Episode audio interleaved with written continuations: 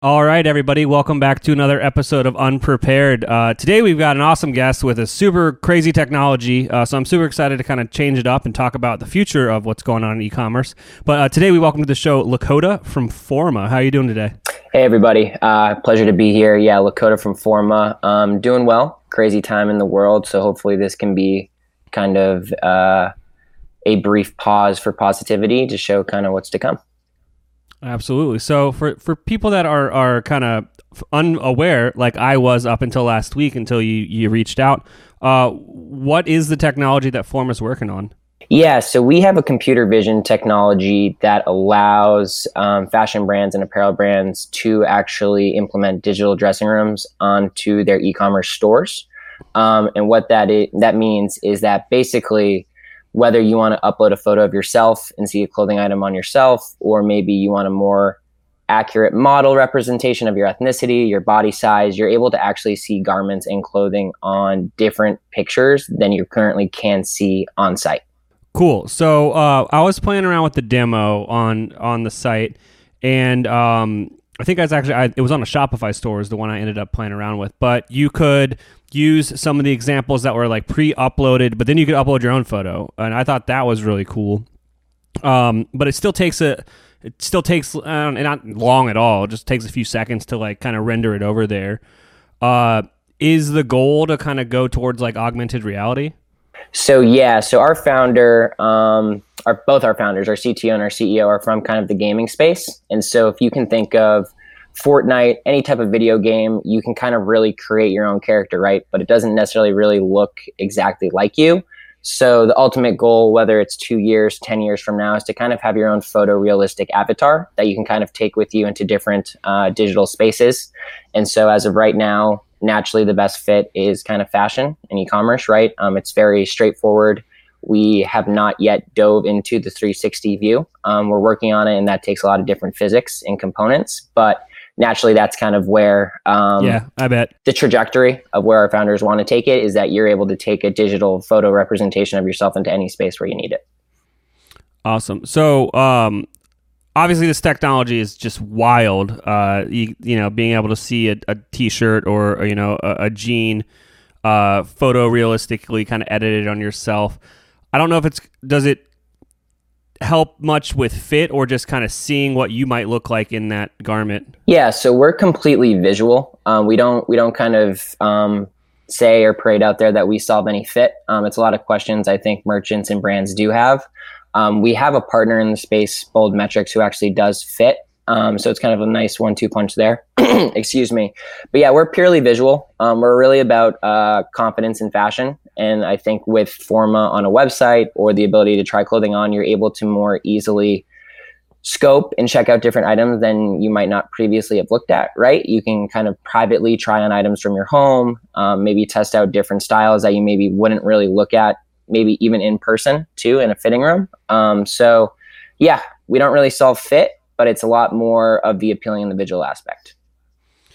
All right. And then so um, other than like, I mean, I, I played around with like a, a demo on a Shopify store. Are there any uh, larger brands out there that are using this technology yet? E- even if it's not even your technology, just similar similar technology, so people can like see it in the wild. Yeah, so we one of our bigger brands and, and kind of more of um, time right now, right, is with Bridal um, because a lot of those have taken a hit with coronavirus and so on and so forth. So we have a couple big brands in there, Bertie Gray um, out of Los Angeles, Amsale in New York, and so I can also share with you a list if you want to share with um, um, your subscribers. Yeah, I'll, I'll put those. I'll put those in the show notes. Yeah, that'd be fantastic. Cool. Yeah. So there's a bunch that do that. We actually originally were were mainly an iOS product app. I'm not sure if you know that as well. And so we are a social app that you download on your iPhone, and basically it's a marketplace of different clothing. It's different studios, and so that was our original product that we built. And because of our iOS product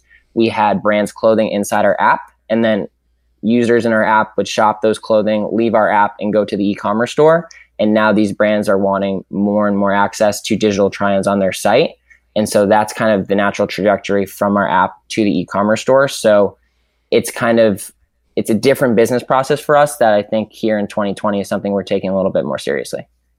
Gotcha. So there is an app in the Shopify ecosystem, but I'm assuming to make it work, it's a bit of a custom bag for every specific client. Yeah. So the natural Shopify plugin is, is relatively pretty easy, right? Like any Shopify plugin, probably takes five minutes or less to implement. No engineering required. Um, the difference really is this type of the garments and SKUs that a store has, right? One store could have 10,000 SKUs, one could have 20. Um, and you can kind of think of our engine ingesting their product images, and then about 95% of those images are ready for try onable, um, to be try onable, is what we call it, right away.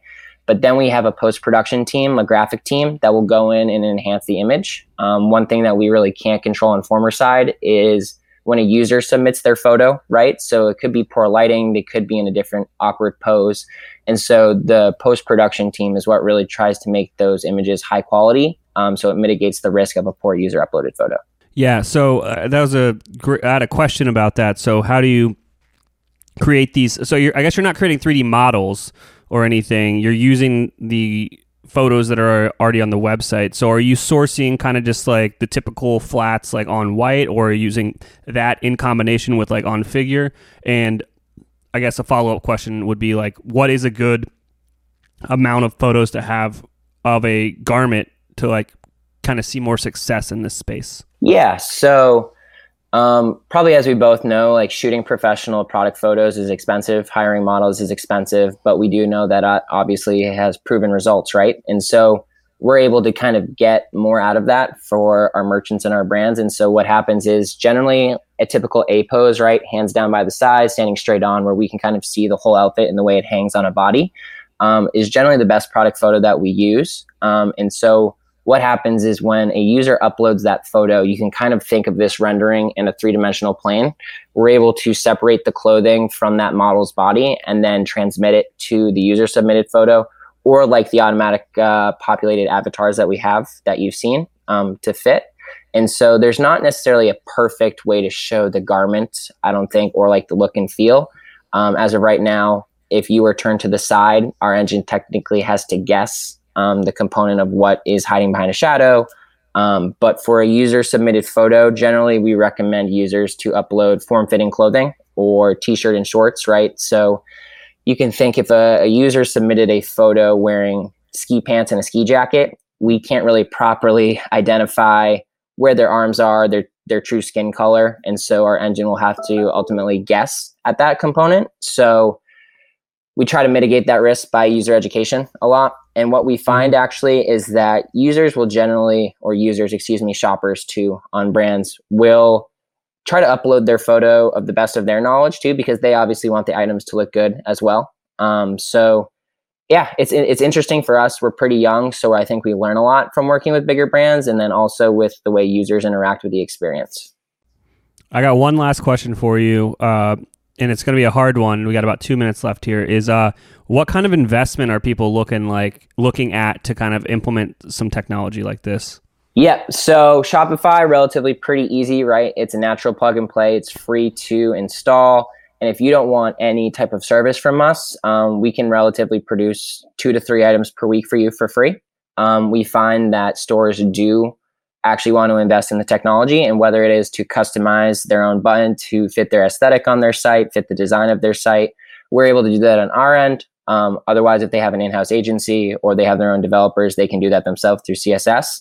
Um, naturally, the biggest price point I think is how much a brand turns over their clothing, whether it's seasonal, it's four times a year, um, and SKU production. And so, relatively, it's pretty cheap and pretty scalable. Um, you can kind of use as a rule of thumb, it's $10 a SKU. Um, but obviously, as you go into bigger numbers, that number comes a lot um, down.